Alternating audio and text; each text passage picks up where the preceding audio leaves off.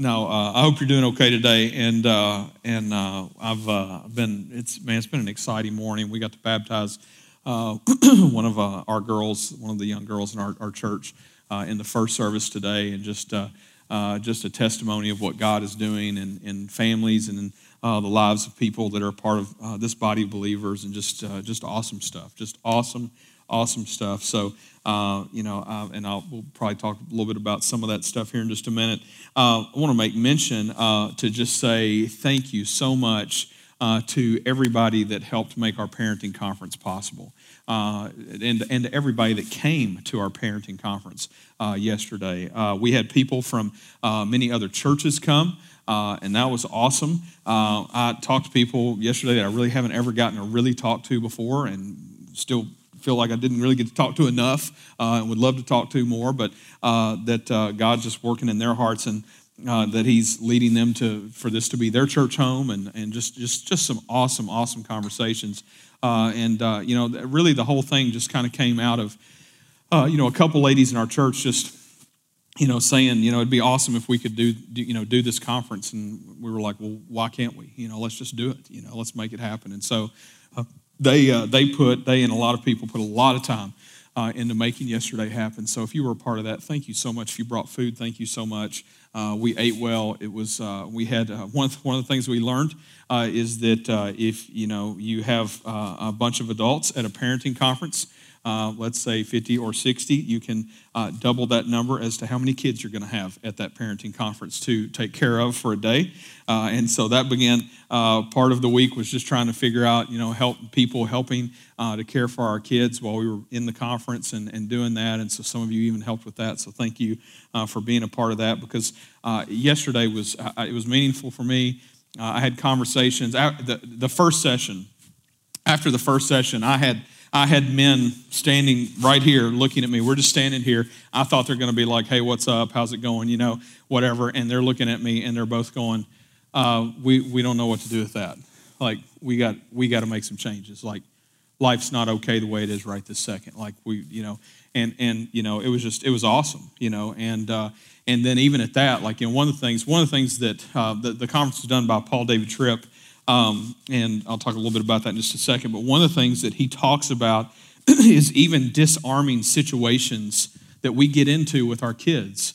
And oftentimes, those, those situations in which, um, you know, where, you know, middle of, uh, one of the examples he used, in the middle of the night, the kid's losing his mind, and, and you're, you know, you're walking down the hall and you're like, you know, thinking about, um, you know, this kid's going to die or, you know, whatever because he woke me up, you know, and all this. And just this idea that, you know, how dare our children need us to parent them, you know, kind of a thing. Um, and just and just how to, and, and here's the truth of it, he's not some soothsayer, how basically the gospel, if we apply the gospel to those situations, changes those situations for us. And how and how desperately those children need us in those moments and don't need us to, you know, come at them like, you know, we're firing them from a job uh, and destroying, you know, who they are as a person with our words. But uh, how, how, do we, how do we show God's grace and, and all that? And just, I mean, just good stuff, good stuff. And so you may be sitting here saying, well, great, we missed it. You know, we didn't get to go, whatever. That's okay. Uh, that's fine. Now, here's the thing. We can't, uh, we can't show it to you uh, because we paid to stream it one time or whatever. It's not something that we can just. Um, it's not. We're, it's not our material, so we can't. You know, we can't put it online or whatever. Uh, but uh, the conference was based on his book, uh, and we have his book available, and it is called Parenting. Uh, it's out there. You can buy it. Uh, we've got extra copies just for people in our church that would want to read that. and basically, the conference was based around four principles of 10 principles that, what? 14. Okay, I said it wrong first service. Uh, so, four principles of 14 principles that he has in the book. You can tell I read the book, right? Uh, and so, uh, uh but yeah, and we and our family's going to be looking at the book. Uh, I challenge you, you know, get a copy of the book, and you and your family look at the book. You and you and your spouse, if you've got a spouse, you know, look at the book or whatever. Uh, you know, just just you know, take some time, think about what it means to intentionally raise children under the gospel and, you know, it, it's so easy for us to just kind of haphazardly just go about how we raise children. And if we're not careful, we just recreate how we got raised or uh, something, other things that we've seen or just you know, things that we've kind of fallen into or whatever. And sometimes those aren't the most healthy things if we're just honest with ourselves. Uh, and so, you know, just, just something to think about, just something to, uh, to take note of. And so uh, we just, we want to help people. We want to help people be uh, godly parents. And so that's, that's the point of that. So uh, check that out if you get a chance. And uh, thank you so much again for everybody that had anything to do with helping make yesterday happen. It was, it was a great day. Um, all right. So today, we're going back in the book of Mark. If you got a Bible with you, go ahead and get that out. We're going to Mark chapter 9. And if you don't have a Bible with you, our ushers have Bibles, uh, and they would be glad to bring you one. In fact, if you'll just throw your hand up, uh, they can bring you one. If you don't own one, you can keep that one. Uh, if you can't find yours, you can keep that one. Uh, either way, if you just need to borrow it, you can use that one. Uh, we'd love for you to be able to follow along with what we're doing today, but we're in Mark chapter 9, and we've been walking through the book of Mark uh, for a while. So, one of the things that's happening in this passage of scripture uh, is uh, something about uh, the greatest. You know, when we talk about the greatest things in our lives, you know, uh, we can we can compartmentalize that into all sorts of things, like you know, you know, greatest memories of being a kid uh, in this way, shape, or form, or you know, that's the greatest thing, or you know, they're the greatest, or whatever. And there's all kinds of those things. You know, one of the things that that bring it comes to mind uh, really comes to mind because it kind of hit me this week is uh, that I have, uh, I have a memory of one of the greatest things uh, of me growing up. And I remember, like, I remember when I had birthday parties, I would ask my mom to make sure that we had this there. Uh, I, I, remember uh, as a youth pastor, uh, I spent many of years of my life enjoying this particular item. and then suddenly, in about 2000, 2001, they disappeared off the landscape. You could not find anywhere in the world anywhere where you could buy these. They were just gone. And it was a testament to things that we take for granted, you know? Things that we take for granted, things that, you know, you're just we're just used to, you know, like, you know, if Heinz ketchup shut down today, I would be hurting tomorrow, you know? I mean, they're just, there's just those, there's just those things in life, you know, you're just used to it being there, and you just assume that there's never gonna be a moment when you can't not get that particular thing. Well, this thing for me has been gloriously re-released in some kind of like, I, don't know what kind of trickery is going on right now with this but but there's some kind of like a re-release in certain areas. You can get them off certain websites. But every time i go there they're sold out. They say they're going to be in stores. Every time i've gone they're sold out. Are you ready for it? You ready? Are you sure? I don't think you are.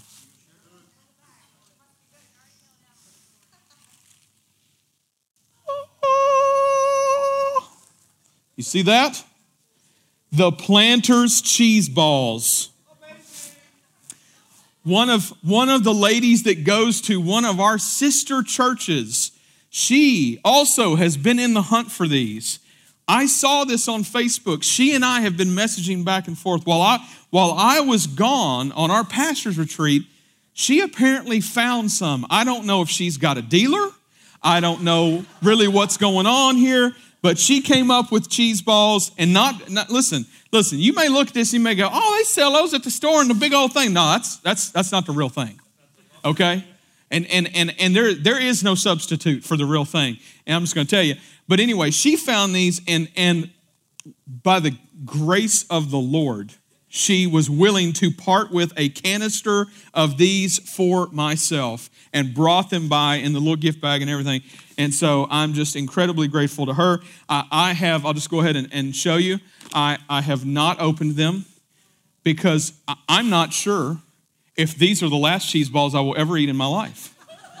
And I'm not sure when that moment should be, if that's the case, when I should partake of them. I, I, mean, this is like better than, you know, the best Cuban cigar to a cigar smoker, you know, I, that they could ever get. I mean, this is this is an amazing thing. Like, you don't understand. Like, I spent 10 years of youth ministry living on these in Mountain Dew. I mean, like, we go to camp and I throw, I throw clothes in a bag and we go to a store and my wife can testify and I would have Mountain Dew and cheese balls in the bag. She'd be like, you need anything else? Like, no, I got Mountain Dew and cheese balls. And that's what we, that's what we did. So One of the greatest memories of my childhood, right there. So, when we talk about great things, great people, we, we, we have certain things that come to mind.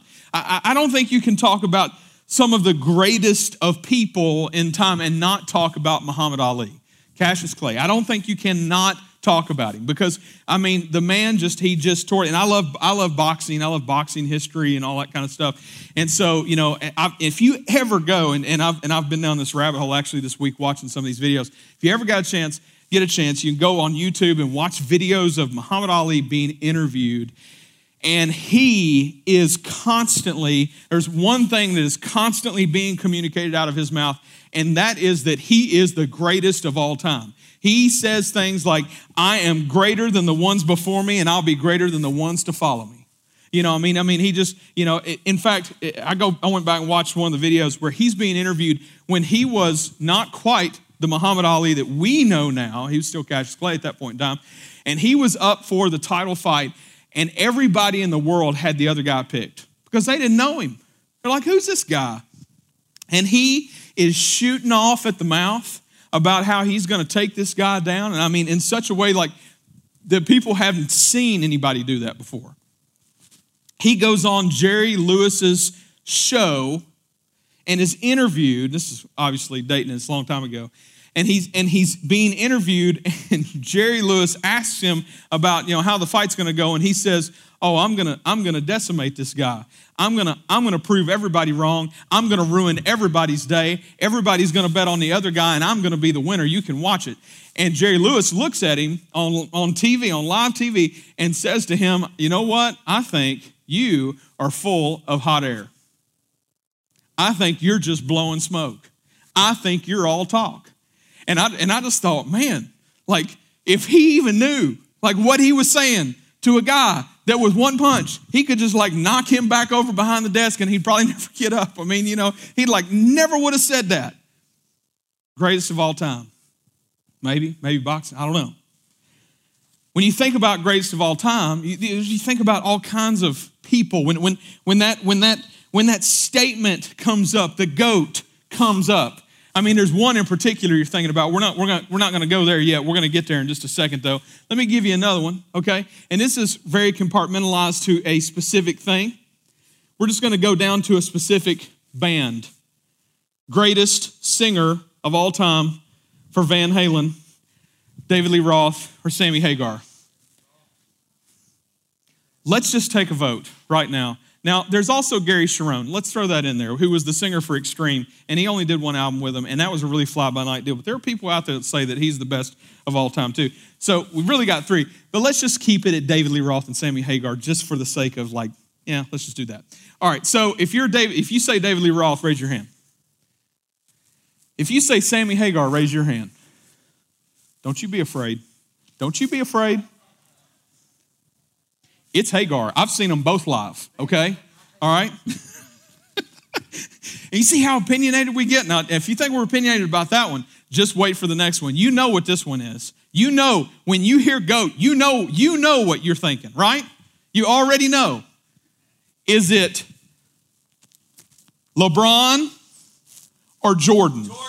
Jordan. Now, now see, I didn't I it we didn't vote yet. And see, you're already so opinionated about it. Like, like, like you're ready, you're ready to die on the hill for it, right? You know? Like you, you want so desperately for the generation of now to understand what we know to be the truth. Like, right, right?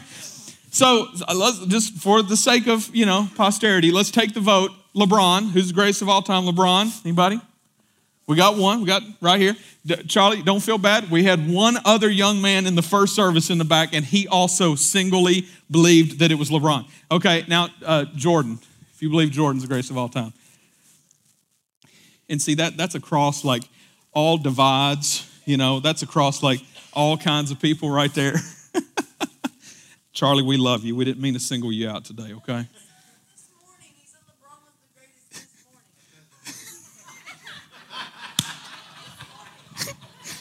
Said LeBron is the greatest this morning. Oh, that's so good. Oh, oh. we, we're praying for you, Charlie. It's okay. It's all right. And, and everybody's entitled to their opinion. Just some know the truth. That's it. So, so uh, you know, I called Dan Saylor out in the first service because he wasn't here, and he loves to get in on this debate. And uh, and he texted me earlier. I think they're out of town at like a thing with the kids or whatever.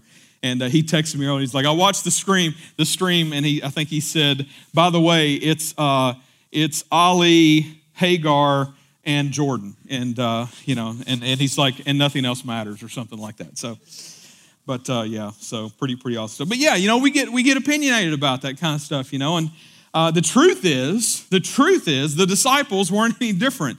They got opinionated about things like this too, and uh, and we're going to see them get opinionated about that this morning. And let's let's just look at this, Mark chapter nine, and this is coming off of the passages where we have seen uh, this is all flowing together. Keep in mind with the, with the messages we've preached in the past uh, several weeks, uh, out of also Mark 9, Mark 8, and all this, the transfiguration, the, the you starting to believe that Jesus is the Messiah, all these things. Uh, this all goes, you know, coming from that. And so this is a pretty integral, you know, time in Jesus' ministry and life because the disciples have finally, you know, bought into the fact that Jesus is the Messiah, but they're really struggling. Like, what's that really mean? And, and they're still struggling with that. We're going to see that struggle continue here because they're still struggling to believe that what, what is, what's it, what's it mean that Jesus is the Messiah? They believe he's the Messiah, but they're still banking on Jesus being some political savior that's going to make the Jewish people like the greatest people of all time or whatever and make them all rich or whatever it is and make their lives easy uh, and probably have people waiting on them hands and foot and you know all this kind of all this kind of stuff. So here's here's where we got Mark chapter 9 verse 30 and it says this says they went on from there and passed through Galilee and he did not want anyone to know. So he's he's like trying to sneak away from the situations that we've just left, the healing of that last guy and all this kind of stuff. Trying to like kind of, you know, get on out. And says, for he was teaching his disciples. So he's trying to get away with the disciples to have some time with them, to teach them about some things. And on the way, saying to them, The Son of Man is going to be delivered into the hands of men, and they will kill him.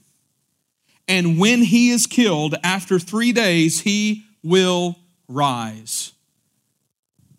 He will rise. Verse 32, the struggle continues right here. Disciples on the struggle bus, but they did not understand the saying and were afraid to ask him. They were afraid to ask him. They did not understand and they were afraid to ask him. So we've got Jesus and the disciples. They're trying to get to Capernaum. We see that in just a minute. That's why we know that. Uh, and uh, they're, they're, you know, obviously they've slipped away from the crowds. They're trying to have some time. Jesus is trying to teach them some things. And he's telling them, hey guys, guess what? I'm going to die. I'm going to be delivered to a bunch of men who are going to kill me and then three days later, I'm going to come back to life. But the truth is, is they're trying to comprehend this and they are struggling to comprehend this. Here's why. I want you to think about this. In a way, they're imagining Jesus being their superhero. What superhero movie have you seen where the superhero comes on the scene and he's like, I'm here to save the world, and in a couple of days I'm gonna die? Doesn't happen. That's not the case. You know, we don't see that because superheroes come to be invincible and beat everybody and stay forever and always be there. I mean, you know, how old is Batman at this point, right? You know?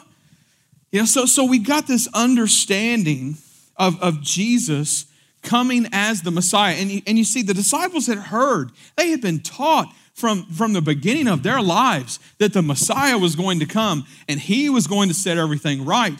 But they had been taught that in such a way to believe that he had come to save just God's people, just the Jewish people, just the chosen race of people, not all the world.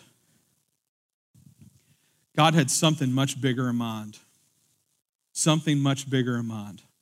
Jesus had something much bigger in mind. There was a plan at hand, and he says to them, The Son of Man is going to be delivered into the hands of men, and they will kill him. And when he is killed after three days, he will rise. Now, let me just kind of tell you another piece of this. that probably is very confusing for the disciples.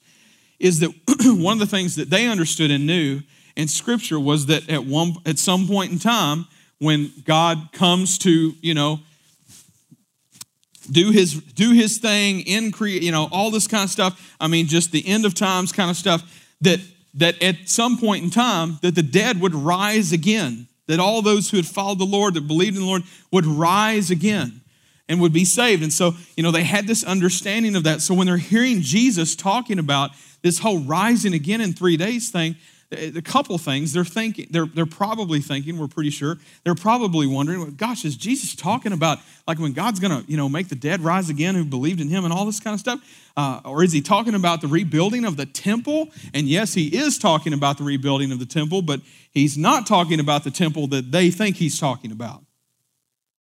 Jesus is talking about his temple his body that he himself will rise again from the dead. Folks this is a huge part of our faith.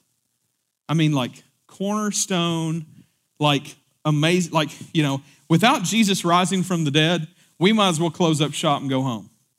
We might as well find something else to do with our Sunday mornings. We might as well find something else to believe in. We might as well put our money into something else. We might as well put our time into something else. Like this is hugely important, as important as the cross itself. They go together. The whole thing is God's plan that He meant from the beginning. And in verse 32, it says, But they did not understand the saying, and they were afraid to ask Him. Afraid to ask Him about Him dying. Imagine that. Well, imagine that kind of happened to me this week. I had a guy come to my house this week, and he uh, was coming to buy uh, a machine that we had put together. And um, he, we're, we're sitting there talking. He loved the machine. He, you know, going on and on about how excited he is to get it. One of the happiest guys that I have met in a long time. I mean, just super, super happy. And, you know, I said, uh, he was getting ready to leave. And I said, uh, I said, well, hey, look, you know, he said, I'll be back Friday to pick it up. And I said, hey, that's fine. I said, tell you what, something comes up, just give me a call. We'll work it out you know, if I need to hold it or whatever I need to do, it'll be here waiting for you when you when you can come get it. Because weather and different things he's wondering about. And so um, he says to me, he says, he says, yeah, if something comes up, yeah, yeah, like you know, I guess you know, if I were to die or something, you know, and he kind of giggles and I kind of giggle, and it's kind of like, huh, okay, that's that was random right there, you know. And uh, the conversation took a turn. And I said, Yeah. I said, Is, uh, is that supposed to happen soon or something? Is there something I don't know? And he, he said, uh, he said, Yeah. He said, uh, Something's going on with my heart. And he said, The doctors tell me I'm going to die. Happiest guy I met all week, hands down, standing in my basement, telling me that he's about to die and he says to me, he said, You know, and I'm good with it. He said, I'm good with it. He said, You know, the Lord's got a plan. And he said, You know, he said, uh, he said, if anything, it's made me realize that I need to make my moments count. He said, So even, even buying this machine, I wouldn't have done this a few years ago. This would have seemed silly to me. He said, But then a while back, we went somewhere and we got to play some games and he said, you know what? After that, I decided I need, we should, we should get that. He said, I got a little lake house that we bought. We're going to put this machine in there. We're going to go down there and have fun with it. I said, man, that's fantastic. That's great. And I thought to myself, you know, what, what an amazing, amazing testimony of just how oblivious we are to life most days to like be able to look at life through that lens, like to know something that is true, which is that we're going to die. But to know it in such a way in his shoes, like he knows it's going to happen soon, and to be able to say, I'm going to make my moments count. He hasn't stopped working, he's still working, you know. Um, and but it, it sounds like to me he's having a blast. He was laughing. He was he, he when he came Friday to get that thing, he was so excited, laughing, just we're loading that thing up, and he's just talking about, you know, hanging out with his friends and all this kind of stuff. And I just thought, man, this is this is a great, great testimony. The truth is, is that we will all die, but because of the death that Christ has suffered on our behalf, the death that we deserve on the cross, that, that's what we deserve for sin, right? We deserve death. We know that from Scripture. Jesus took our place to take the punishment that we deserve, that if we believe in Him, we shall be saved. And in our death, because of His death and because of His resurrection and Him defeating death, we won't know death in our death. We will only know life. That's amazing. That's, that's incredible to me. I mean, we can say that and we still don't really even know what that's going to be like, right? It goes on, verse 33. It says this it says, And they came to Capernaum, and when he was in the house, he asked them, What were you discussing on the way? Anytime Jesus asks a question to the disciples, it's almost like, Here's a setup. because it's Jesus, okay? He knows the answers, right? you don't want to go on Jeopardy with Jesus, okay? Like, if, if, if Jesus is playing Jeopardy, it's, it's going to be bad, all right? And, and, and so Jesus says to them, What were you discussing on the way? They've now gotten to Capernaum, they've gotten to the house. By the way, the house might be Peter's house. There's people that speculate it could have been Peter's house, that's where he's from. Uh, and, and there's a child involved here in a minute that even the child might have been Peter's. That's all speculation, just cool things to think about or whatever. But it says, But uh, what were you discussing on the way? And verse 34 it says, But they kept silent. They kept silent, and here's why for on the way, they had argued with one another about who was the greatest. Who was the greatest? Now, here's the deal the disciples aren't talking about who's the greatest basketball player or the greatest singer for Van Halen. The disciples are talking about who's the greatest among them. Why? Here's why because Jesus just told them again that he's going to die. And so they're already beginning to think about numero uno, they're thinking about themselves, and they're thinking about themselves in such a way that all they can think about is who's going to be left in charge. Or maybe in heaven one day, who's going to get to sit on the right hand of Jesus and some of that kind of stuff. That's, that's where their heads are going. And so they're arguing about this. And you can imagine like an argument between the disciples about this, like, well, who's the greatest among us? Well, you know, I, imagine Peter, James, and John if they're in the argument, and I'm assuming that they probably were, because it doesn't say that anybody stayed out of it. but I imagine that Peter, James, and John are probably like, well, um, you know, we're we're all, you know, like part of Jesus' inner circle. We saw the transfiguration. We saw Jesus glow like crazy. We saw the ghosts of Moses and Elijah. We saw and heard God speak out of a cloud of pillar. And you guys didn't get any of that, and Jesus chose for us to be there. And then the other guys are probably like, well, you know, while you guys were off vacationing and camping with Jesus, you know, we were, you know, still doing God's work and doing things in Jesus' name, and we were still doing ministry. So, you know, we've probably actually got more experience than you guys uh, because you guys really haven't been doing that much stuff lately. So he's probably going to choose one of us. I mean, you can imagine how this conversation is going and how ludicrous at the same time the fact is that they're having this conversation when Jesus just told them that man is going to be delivered into, the Son of Man is going to be delivered into the hands of men and they will kill him.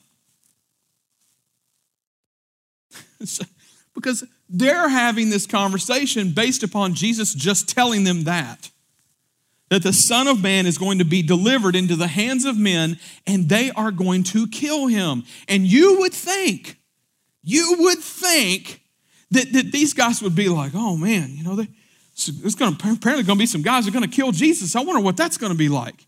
Like, are we going to be there for that? Because that sounds crazy. Like, I don't know if I want to be around for that. But I mean, Jesus says it. Usually, what Jesus says, it comes to truth, you know, comes to fruition or whatever, you know. I don't know.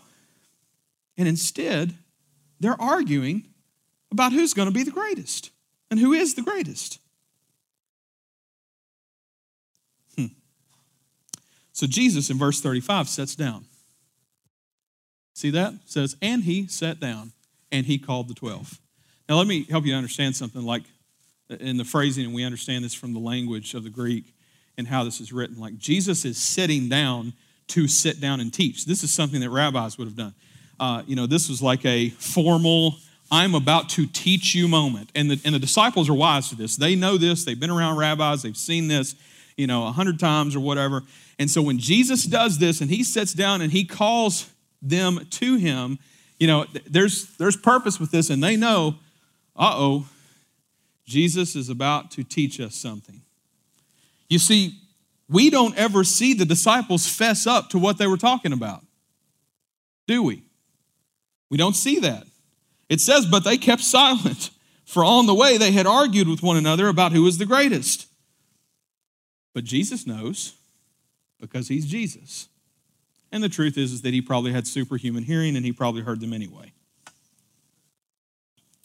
Verse 35, and he sat down and he called the 12 and he said to them, check this out. This is a gut punch. If anyone would be first, he must be last of all and servant of all. Last of all and servant of all. Last of all and servant of all. Jesus gives to them in this moment probably one of the most important things that he is going to teach them throughout his ministry. Truth is, he's been, he's been prepping them for these words, and he will say these words again. But the truth is, is like for them to like completely like understand it, take this in again, you're still talking about a group of guys that can't figure out why the Messiah has to die. They're like, wait a minute, our superhero's gonna die? Like, what's up with this? And so they're struggling to try to understand, and we're going with that. And we understand that, and understand why they would be struggling. And he says, if anyone would be first, he must be last of all and servant of all. And that's a picture for us today. That's a picture for us today of what it looks like to be a follower of Christ. If you want to be a disciple of Jesus, this is the starting point to be last of all and servant of all. You see, this that's part of what so interrupted their understanding of what the Messiah was because they had not yet to understand and, and figure out how Jesus could be the Messiah, the King of the Jews, because kings get served. And Jesus didn't come to get served, he came to serve everyone else. He was a humble king. And them trying to put that together and figure that out, that was hard for them. They were, they were having a hard time with it. And so then he says something that he's already been showing them if anyone would be first, he must be last of all and servant of all. Putting others before themselves, giving and doing for others before themselves. I think that it's important to see the wording that Jesus used. He says, all and all. He doesn't say the easy people and the people you like. He says all and all. Then in verse 36, Jesus turns this whole thing really on its head. And it said, And he took a child and put him in the midst of them, and taking him in his arms, he said to them, Whoever receives one such child in my name receives me. And whoever receives me receives not me, but him who sent me.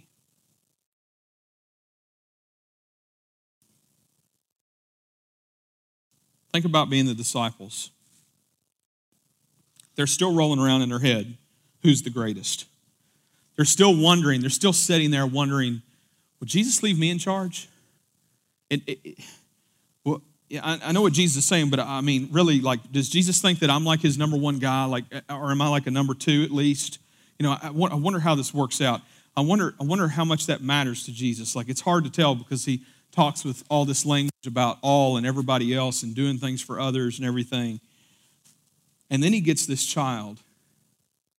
And he takes this child and he says, Whoever receives one such child in my name receives me, and whoever receives me receives not me, but him who sent me. He's saying, Whoever will receive this child receives the Father. Whoever receives this child receives the Lord of all. Strong words. And I'll tell you part of why it's strong, especially for the disciples in this moment, is I really believe that Jesus is taking this child and he's putting this child before them and he's saying, You want to know who's important to me? You want to know who's number one to me? This little child is.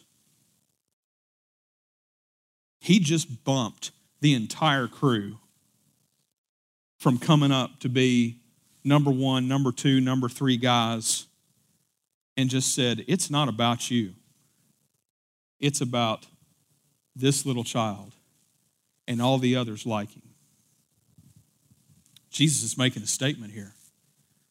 He wants us to understand something that is very important for our faith.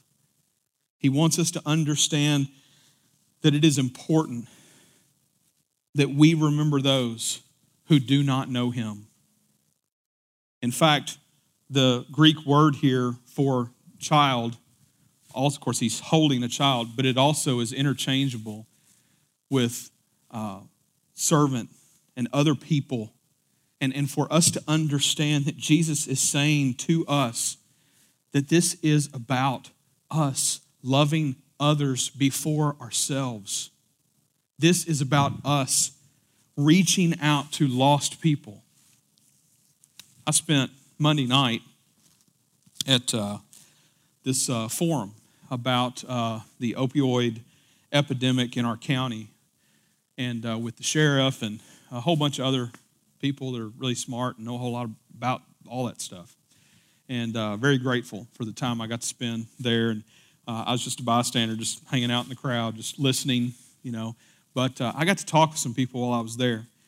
And uh, if you're new to 24, then maybe you don't know all that is at hand here. But uh, we feel very strongly that God is leading us as a church to minister and reach out to people uh, in, in those types of situations because this epidemic is literally killing people in our community on a regular basis. Now, there's always been a drug problem of some kind, shape, form that is hurting people and doing terrible things and all that, but uh, it's, it's gone a little next level with taking people's lives and some of that kind of stuff. And so, um, and, and I mean, you just talk, talk to anybody. You can talk to the sheriff, you can talk to anybody on the fire department. They'll tell you like the numbers of calls that they tend to now versus uh, before. The numbers of overdoses that we're seeing in our county is at an all time high. I mean, it's, it's crazy. It's crazy.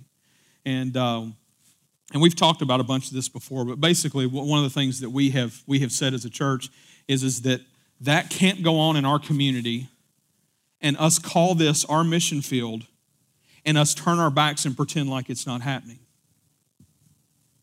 So we've been in conversations with the sheriff and other people about what can we do and some of that and so we've identified you know some some areas and just some places and, and we've just said you know what uh, and god has led us to this and you go see another message about this you can ask me about later if you haven't seen it that you can go watch to get more detail uh, about how we got to here which is a pretty crazy uh, uh little ride there uh, but that god is leading us to begin ministering to the children in these communities and literally, we plan to begin bringing those children here to be a part of ministry here at 24 and for us to love on them and to teach them about Jesus and to begin there and to begin life change there uh, because we believe that Jesus has exactly what everybody needs to help overcome these things.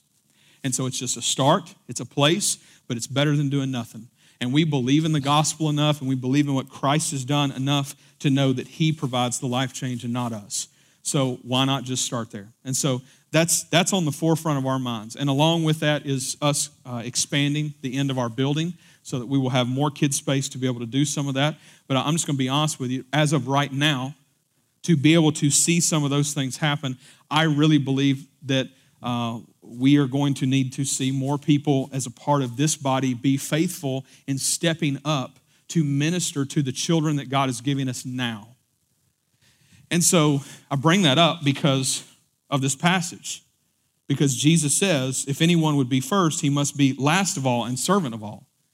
And I really believe that God is calling us to be last of all and servant of all, that we might minister to many of these families and their children uh, as, as time comes. And, and it's going to be dirty and it's going to be messy and it's going to be crazy.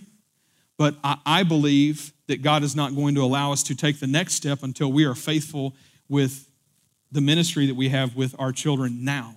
here at 24 now. And so I say all that to say this. Um, you know, we got we've got crazy numbers of kids now. Uh, you go into first service. First service is packed, by the way.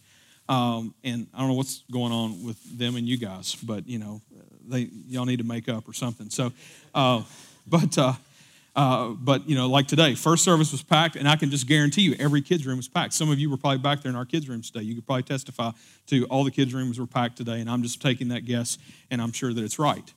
Um, so with that, I, I just I just say this: if God is leading you to be a part of that type of ministry, if God is leading you to love on those kids, please step up.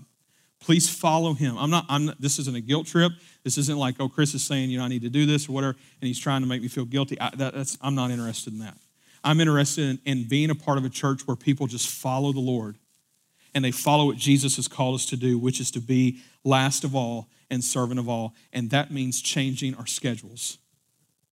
And that may mean that you work in kids one hour and then you come to service or whatever it is. I, I don't know. But I'm just asking that we as a people that we would pray in that direction of what it's going to look like for God to use us in the lives of the people that he's called us to minister to because these are all key pieces of the puzzle, okay? To kind of go along with that and with the scheduling thing, I don't know what it is, but like we're living in this day and age of a generation. This isn't just our church. It's like every every church I talk to, every pastor, uh, they all say the same thing of like we have this like generational thing of like there are so many families that like if you ask them if they go to a church if they're a part of a church if they're sold out to a church they would say oh yeah no we're sold out to our church. We love our church and it is such and such church or whatever. Uh, and and then that they really if you looked at when they're there talking about like sunday mornings being a part and engaging on sunday mornings they're there like once a month or every other week or something like that and, and I'm just going to tell you, we, we can't, we won't, we won't be able to do what God is leading us to do as long as if, if we continue to adopt that model. And so I, I just I just say seek the Lord in that. Again, it's not a guilt trip. Just seek the Lord in that. If that's where you are, if God's placing this stuff on your heart, if you love your neighbors, if you love this county, think about what God is calling us to do because I'm going to tell you, what's bigger to me than the opioid epidemic and the drug problems that are going on and the other issues that we have in our county is the fact that we've got a lost people problem in our county. We have a lost people problem in our county, and God has placed us in the lives and is going to continue to place us in the lives of people that need Jesus and need Him desperately, that they will know that when they die, they too will have life. God has called us to be a people that when other people know us, they know Him. And we believe that with all of our hearts. Jesus says, Whoever receives one such child in my name receives me. And whoever receives me receives not me, but him who sent me. I want to go to verse 38. This is another little section, just a few verses. I want to go to verse 38 because I think it ties in together, and, and, and I wanted to share this with you. It kind of it kind of feels like it makes a turn, and it does a little bit, but it comes back around. It says verse 38. It says, John said to him, Teacher, we saw something casting out demons in your name, and we tried to stop him because he was not following us. But Jesus said, Do not stop him for no one who does a mighty work in my name will be able soon afterward to speak evil of me. For the one who is not against us is for us. For truly I say to you, whoever gives you a cup of water to drink because you belong to Christ will by no means lose his reward. So, the quick of this little passage is you know, the disciples see this other guy This field's kind of out of left field, I know, but the disciples see this other guy, and he's healing people and teaching about Jesus, and he's doing all this in Jesus' name. But the disciples don't know this guy. And so when they see him, they're like, Oh, you, you can't be doing this. And he's like, Well, I'm teaching in Jesus' name. And they're like, No, no, no, no, you can't do this. You're not a part of the crew. That's basically what's going on. They tell Jesus about this, I think that they're proud that, they're, that they've done this and they're telling Jesus about this. I don't think they meant to do wrong. But the truth is, is that they have because Jesus is like, wait, wait, what? you, told, you told this guy to stop telling people about me? Like th- this guy's out here doing stuff in my name, you know, he's he's with us. He's with us. Jesus brings this back around to that very last verse in verse 41 it says, For truly I say to you, whoever gives you a cup of water to drink because you belong to Christ will by no means lose his reward. What's he doing? He brings it right back around to serving again. Serving again. He's like, guys, this guy's out here serving. You guys are in here talking about who's going to be the greatest. And the truth is, is you're missing it because really what we're after is who will be last of all and who will be servant of all. Who will be last of all and who will be servant of all. James 4:10 says this says humble yourselves before the Lord's and he, before the Lord and he will exalt you. He will lift you up.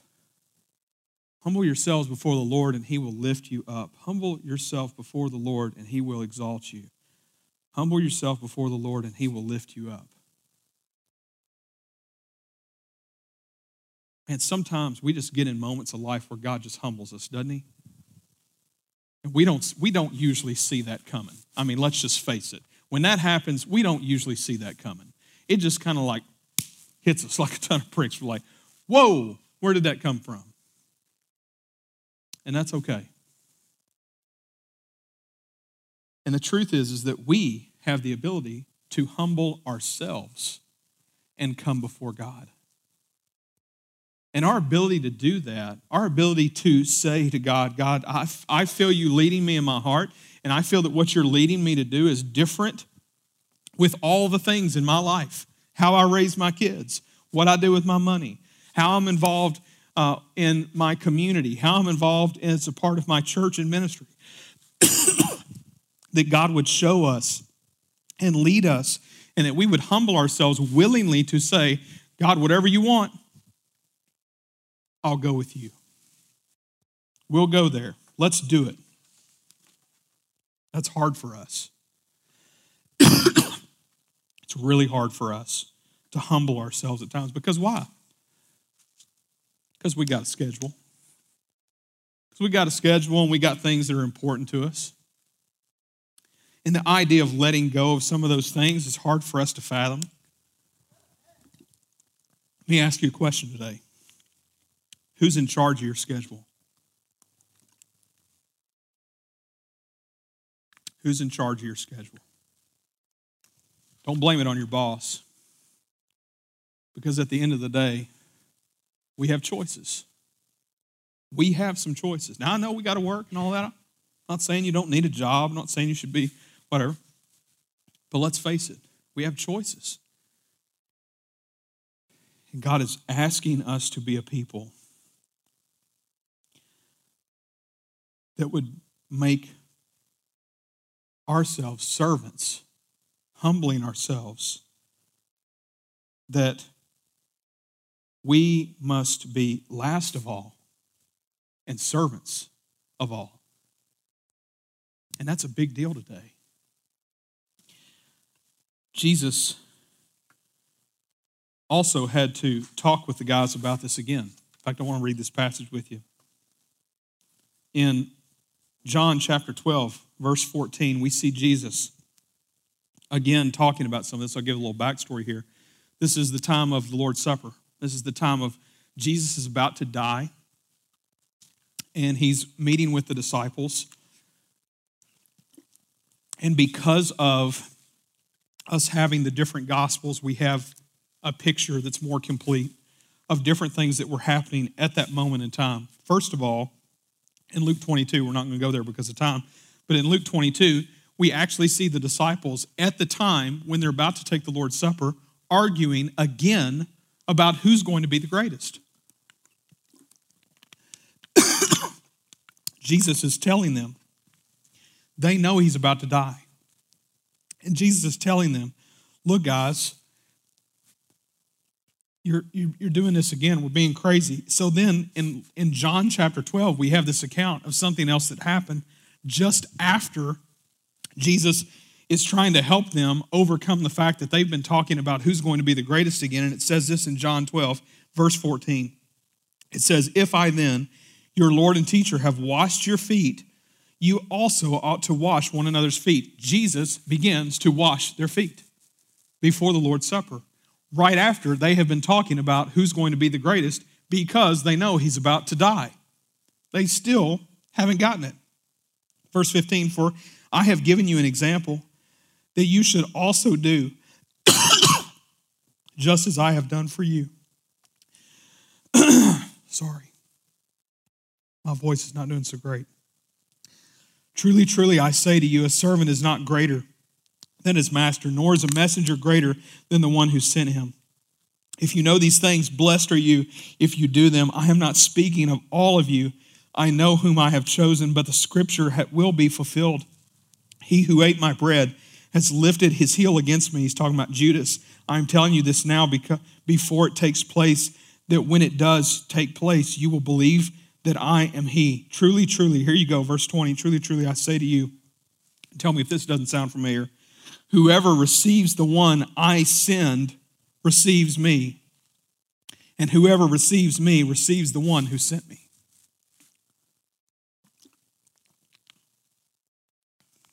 An exact quote of what he's already taught them about loving others, ministering to others, being last of all, and servant of all. Want to throw this at you. A couple of statistics A couple different places that I got these statistics from because I wanted to see a couple that I've kind of, you know, trust somewhat or whatever. And, you know, statistics are what they are. Depends on who you're asking as to what you get. I'm sure in Ohio, they think LeBron's the greatest.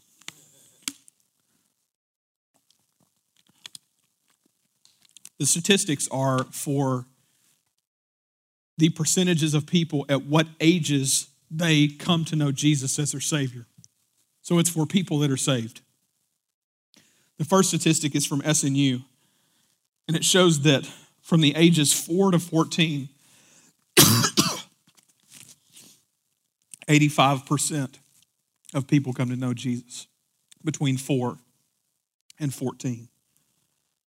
They show that between the ages of 15 and 30, 10% come to know Jesus and at 30 plus is the rest, which is only 5%. So after 30 years old. Go to Barna, which is also another place that does a lot of research and that kind of thing. And it says that 43% of people come to know Jesus before they are 13. Different, different way about how they got their information, like different ages and stuff. 43% before 13. 64% before 18. So that includes the number from before. And then the numbers of people that come to know the Lord, like from 18 to 21, which I'm assuming is like when people go to college. They might first be a part of a campus ministry or first go to a church for the first time. Either way, they've probably first heard about Jesus. Somewhere in there, God's done something in their life. And just within those three years is 13% just by itself. So you can add that 13% to the 64%, which gives numbers, right? 67. 77. Yeah, 77. I had that earlier, but I never did write it down. And, uh, and then they have that after their 21st birthday, 23% come to know Jesus. Why is all that important? I think all that is important because, and, and not to say that God doesn't work and do great things in the lives of adults. Many people in this church, in fact, I think our, our church alone would skew these numbers greatly because we've seen lots of adults come to know Jesus within 24, and, and, and that's awesome. It's an amazing testimony of God does whatever He wants to do whenever He wants to do it, and we trust in that.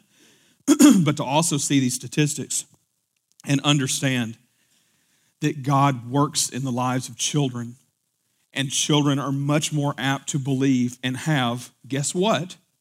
Childlike faith. Something that Jesus calls us to, but we struggle with it as adults a lot of times because we think we know it all. And faith is tough in of itself. But children are more apt to believe. So I think about Jesus taking that little boy and putting him in front of the disciples after the little argument of who's the greatest. And Jesus saying, How about this guy? How about whoever receives him or anyone like him receives me? And whoever receives me doesn't really receive me, but they receive the one who sent me, which is the Father.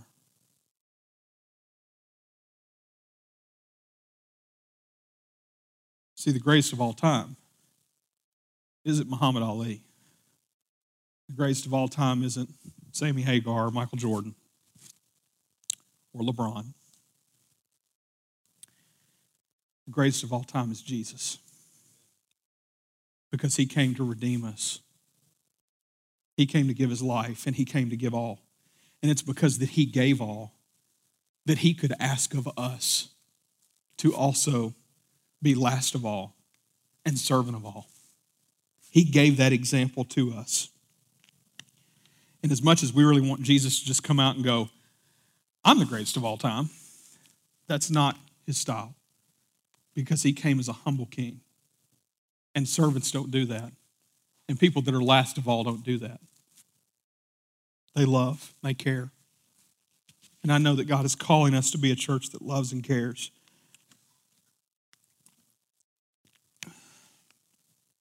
I believe with all my heart that God has some amazing things in front of us as a church.